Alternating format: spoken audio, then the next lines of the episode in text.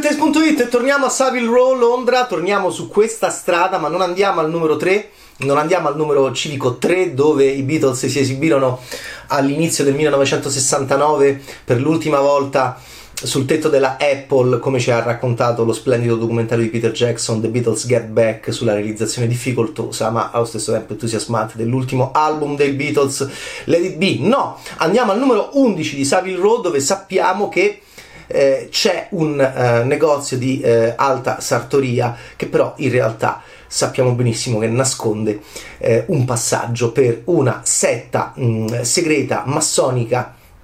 eh, paragovernativa, extragovernativa, ma con l'appoggio della corona inglese al servizio iper segreto, più segreto di quello segreto di Sua Maestà. Sì, è la sede dei Kingsmen e con Kingsman, The Kingsman però al singolare con il genitivo sassone eh, di Matthew Vaughn. Arriviamo adesso a un film che racconta proprio la genesi, diciamo, e anche proprio la eh, formazione ideologica della, ehm, di questa divertentissima eh, eh di questo divertentissimo servizio segreto che partorito dalle menti di Mark Miller e Dave Gibbons a livello fumettistico e arrivato al cinema in modo deflagrante, esplosivo, diverte, liberatorio perché? perché c'erano i Bond tristissimi di Craig e perché alcuni di noi, io in primis, adorarono invece questa contrapposizione a un ritorno di vecchio spy movie, peraltro anche molto attuale in relazione appunto al cattivo del primo Kingsman con il Kingsman del 2014 ehm, e poi seguito anche dal Kingsman mm, film di Matthew Vaughn del 2017. Questo è un prequel e eh, è un film assurdo da vedere adesso perché sono due anni che siamo completamente depressi e distrutti dal Covid e Matthew Vaughn ci porta a di nuovo chiederci di scatenarci in una sarabanda anche oscena a livello di revisionismo storico in cui si cambiano le carte, Lenin diventa non Lenin, Rasputin è un, è un pansessuale psicopatico che combatte facendo il balletto russo. E torniamo a questo inizio di Novecento ma torniamo a Savile Row, quindi è buffo anche dopo questa enfasi di Savile Row in chiave Beatles nel documentario di Peter Jackson adesso abbiamo la Savile Row numero 3 non numero 11, di Kingsman. È lì che nasce questa idea, ma eh, sarà molto faticosa e difficoltosa la nascita di questa idea, perché? Perché tutto il film è diciamo eh, affidato alle gesta di Orlando Oxford che non è un Orlando furioso come quello di Ariosto ma è un Orlando pacifista interpretato molto bene da Ralph Fiennes ci troviamo all'inizio del Novecento e Orlando Oxford eh, è, non vuole assolutamente che si combatta, non vuole assolutamente che suo figlio entri dentro la prima guerra mondiale. Peraltro questo Kingsman di Matthew Vaughn ci ricorda come lo splendido documentario eh, dei Shell Not Grow Old di Peter Jackson, ancora Peter Jackson, sempre Peter Jackson, ci ricorda di nuovo quella frenesia e quell'esaltazione dei giovani europei di fronte a questa incognita che era il menarsi della prima guerra mondiale senza sapere nemmeno bene che cosa potesse essere, reduci dalla cavalleria, ancora senza eh, una probabilmente cognizione di fondo necessaria sulle armi di distruzione di massa che avremmo impiegato in quel momento. Infatti morì, morimmo in tantissimi e, e, questi ragazzi andavano al fronte entusiasti, quasi felici di picchiarsi. Il documentario di Peter Jackson è molto interessante da questo punto di vista e il film di Matthew Vaughn lo ricorda, laddove invece a, eh, come sapete benissimo, a pochi anni dalle, anche dagli anniversari della prima guerra mondiale, laddove invece Sam Mendes con 1917 aveva fatto sostanzialmente un film sportivo, era un film sciistico, era uno slalom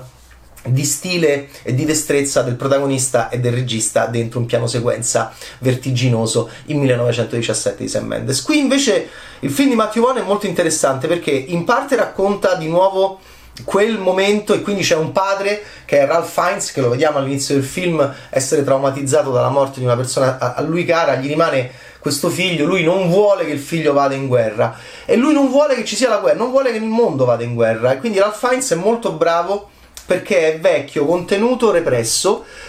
e, ed è interessante vederlo in questo ruolo anche se ricorda un po' il suo ruolo dentro gli ultimi Bond di, di, con Daniel Craig eh, che però lo trattavano male perché giocavano lì bene, con il, con, anche con il carisma di Ralph Fiennes e con la sua, come dire, con la sua memoria storica dentro l'immaginario collettivo perché, perché non ti dovevi anche un po' fidare di lui. E quindi Daniel Craig spesso, il Bond di Craig spesso gli diceva ma tu chi sei, ma tu che fai, ma tu hai tradito. E invece in questo caso Orlando è, è abbastanza perso è molto molto è molto tignoso e ha questo figlio uh, che è interpretato da Harris Dickinson Conrad che invece è, è bella, bello vedere la Fiennes e Harris Dickinson insieme nelle inquadrature sono molto eleganti, molto belli tutti e due, due bravi attori e questo uh, eh, 25enne attore inglese che a me piace va bene che sta pure in un film di Xavier Dolan, Mattias Maxim, che fa un ruolo esilarante. Eh, beh, insomma, è bello vedere questi due perché? Perché questo papà vuole bloccare sto ragazzone che è gigantesco, bellissimo, valoroso, aitante, che vorrebbe anche lui andare a combattere per il suo paese, per l'Inghilterra. Oh, parliamo di paesi. È un casino pazzesco questo film perché? Perché c'è un revisionismo storico osceno, oltre il punk, osceno, perché veramente rivede tutto in una chiave eh, molto bondiana vecchio stile perché? perché laddove Orlando Oxford non vuole, vuole impedire in questo film la, lo scoppio della prima guerra mondiale eh, invece c'è, una, um, c'è una, una, società beh, segreta peggio dei Kingsmen eh, capitonata da un tale pastore con un fortissimo accento scozzese che, che, vorrebbe invece fare in modo che finiscano tutte le monarchie, vorrebbe invece aizzare questa guerra e vorrebbe farla esplodere definitivamente uno contro tutti e soprattutto ce l'ha con l'Inghilterra perché? Perché c'è la Scozia dietro. E questi qua si riuniscono in un posto assurdo in cima a un altopiano dove ci sono delle capre che sono bravissime ad arrampicarsi. Mi hanno molto divertito le capre in questo film, questi caproni giganteschi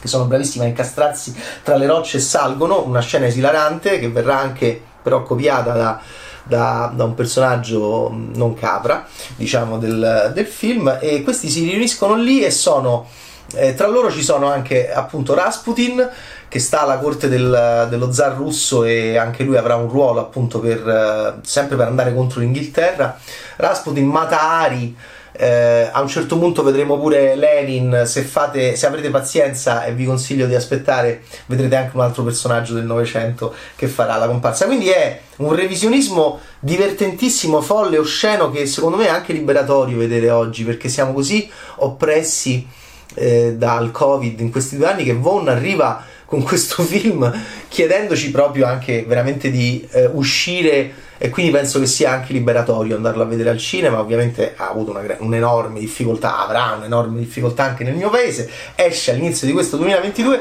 The Kingsman è un film come sono i Kingsman poi eh, che gioca su la contrapposizione tra eh, nobiltà cavalleresca eh, rappresentata in, in, questo caso dal personaggio di Ralph Fiennes che è molto per bene ed è molto leale ed è molto anche corretto nelle sfide anche ai suoi nemici. E eh, Kingsman gioca sempre, eh, fin dall'inizio di quel film magnifico con Colin Firth e Taron Egerton, Taron Egerton divenne una star grazie a quel film, Colin Firth divenne un, un action star eh, grazie a quel film, e c'è questa contrapposizione tra eleganza e volgarità, tra, ehm, tra ehm, come dire rigore cavalleresco e scorrettezza brutale e eh, oscena. Eh, rappresentata molto bene perché Matthew Vaughn è un bravo regista da un oggetto in questo film che è una spada da cavaliere eh, perché non dimentichiamo mai che questi che andavano a combattere nella prima guerra mondiale venivano proprio ancora da, dall'Ottocento e quindi è, è, questa la cosa molto interessante di, di, di, diciamo di questa ehm, sorpresa che fu eh, anche la, la, la morte in, in, di massa della prima guerra mondiale. E, ehm, e allora c'è questa spada da appunto proprio da cavallerizzo e da, e da membro della cavalleria. Eh, c'è questa spada eh, fine che però poi nasconde un volgare, osceno fucile a canne mozze. Questa immagine è molto bella e rappresenta proprio diciamo, una delle caratteristiche, se non la caratteristica più importante di Kingsman, e cioè le buone maniere e poi il, le parolacce rappresentate da, dal grandiss- dalla grandissima uscita di scena del personaggio di Michael Caine nel, nel primo film. E, ehm, gli accenti, i dialetti, qua c'è questo scozzese che appunto è veramente esilarante, quasi ridicolo nell'enfasi che Matthew infatti non è da prendere sul serio assolutamente, anzi è, mo- è molto molto comico questo Kingsman di Matthew Vaughn perché lui enfatizza molto eh, certo per noi italiani è meno dirompente a livello comico come effetto, però per loro che dove c'è questa, questo gioco proprio di odio tra Scozia e Inghilterra, enfatizzare questo accento scozzese e questo odio dello scozzese nei confronti della corona inglese, beh insomma c'è questo cattivone che è peggio di Blofeld, hanno pure loro l'anello, non c'è l'octopus della Spectre, ma ognuno, ognuno dei, ogni membro di questo gruppo ha un animale eh, odia, odia così tanto la corona inglese che vuole creare un casino dentro la prima guerra mondiale mettendo contro, ma soprattutto isolando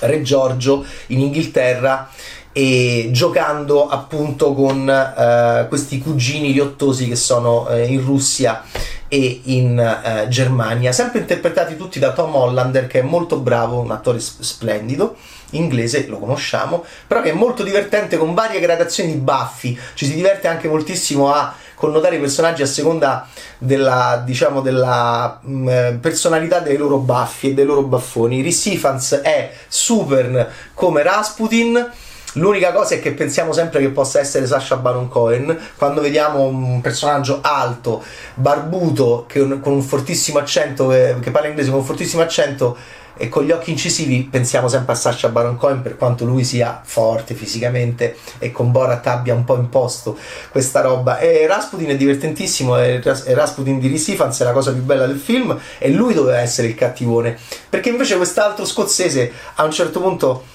spesso inquadrato di, di spalle con questa piccola testa pelata ehm, è, è, meno divertente di Rasputin. Però meno male che c'è Rasputin eh, ci sono anche dei personaggi eh, come sapete altra caratteristica di Kingsman sono, c'è questa, veramente questo bel rapporto all'interno del gruppo. E allora ci sono eh, Jimon Unsu e Gemma Arterton che sono fantastici accanto a Ralph Fiennes. Lei è una specie di misto di, di Mary Poppins e John Rambo che insomma mi piace moltissimo. E, e, poi c'è e poi c'è e poi c'è la crudeltà, e poi c'è la morte, e poi c'è veramente anche questa idea anti-Sam Mendes, meno male, di rendere questa morte molto facile, non c'è destrezza. In, eh, non c'è una destrezza dentro la trincea. Eh, si muore in prima guerra mondiale, si muore, si muore, si muore e, e, e si muore in tanti. C'è un'altra scena stupenda di combattimento in silenzio quello sì molto cavalleresco tra appunto tra due nemici in una zona in cui se si fanno sentire eh, sia quelli di uno sia quelli degli altri sparano e li ammazzano. Allora è molto bella la scena come viene coordinata da Matteo Moni insomma è un film saporito è un film che in questo momento ci sembra fuori scala fuori luogo e per questo io penso sia necessario perché è un cinema che eh, ci porta fuori da, mm, a tutti noi, a noi, a Matthew Vaughn, agli inglesi, loro non lo sapevano, ma insomma è una saga ovviamente che, che, ha, che, che, che, ci porta fuori da tutto quello che stiamo vivendo in questi ultimi due anni, dentro questa storia del passato riletta in una chiave eh, veramente zozza e zozzona di revisionismo che eh, va oltre anche Miller e Gibbons e, e mi fa pensare, boh, ma riusciranno ad andare avanti con la saga? c'è già un prossimo Kingsman in lavorazione che segue la timeline dell'avanti nel futuro. Insomma, sono molto curioso. È una saga che devo dire mi. Il secondo mi era piaciuto meno del primo, il primo era magistrale. Eh, però questo terzo è un prequel che ha una sua bella personalità. Come Ralph Fiennes, super, è lui il cuore del film da tutti i punti di vista guardate appunto anche nel finale come mm, lo sviluppo del suo personaggio quanto è interessante in questa chiave sempre di pacifismo, buone maniere e vediamo se Orlando eh, Oxford riuscirà a eh, mantenere sempre questa, questa uh, correttezza cavalleresca e queste buone maniere. Uh, e voilà, la scena più bella è, è il combattimento, la, diciamo due. Una è molto elegante, questo combattimento muto in mezzo alle trincee eh, tra plotoni e, e, poi c'è questo combattimento invece sgargiante, mm, strabordante, grottesco tra mm, Rasputin e, e, Orlando Oxford che in Russia che vale anche quello vale da solo tutto, tutto il film. The Kingsman di Matthew Vaughn sono veramente curioso di eh, vedere nel corso degli anni dove andrà a parare questa saga che mi ricorda molto The Boys. Mi ricorda molto The Boys, c'è proprio questa idea proprio anche di liberatoria, di esagerare, di lasciarsi andare, laddove gli ultimi spy movie, come sapete benissimo di Daniel Craig e di Bond, erano proprio invece sull'intimismo e sul e sui fatti privati. Qua c'è proprio un'esplosione anche aggressiva da parte di questi creatori, anche in The Boys, nei confronti anche della storia, degli stati, molto, molto liberatoria e molto interessante. Ciao, Bad Taste!